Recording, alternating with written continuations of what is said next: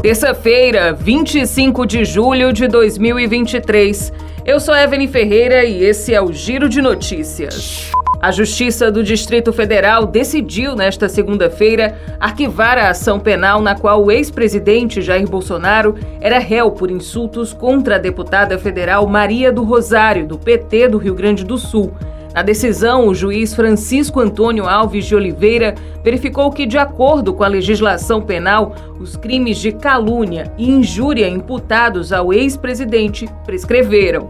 No dia 9 de dezembro de 2014, em discurso no plenário da Câmara dos Deputados, Bolsonaro disse que só não estupraria Maria do Rosário porque, abre aspas, ela não merecia, fecha aspas, em uma crítica à aparência da colega de parlamento.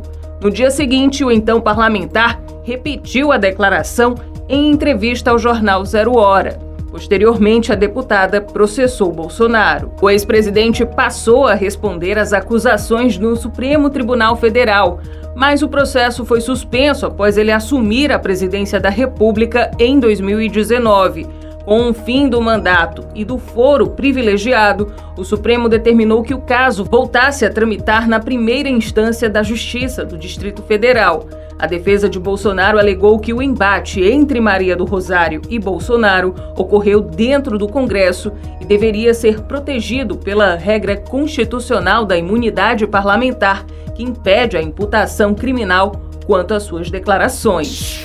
O Instituto Brasileiro de Geografia e Estatística, o IBGE, abriu nesta segunda-feira as inscrições para o processo seletivo destinado ao cargo temporário de agente censitário de pesquisas e mapeamento. São disponibilizadas 148 vagas para todo o país, com exigência de ensino médio completo. A seleção também contempla a reserva de vagas para candidatos autodeclarados pretos e pardos, bem como pessoas com deficiência. As inscrições se encerram no dia 13 de agosto. O edital atualizado está disponível no site do Instituto Nacional de Seleções e Concursos. Para participar, é necessário o pagamento de uma taxa de inscrição no valor de R$ 30.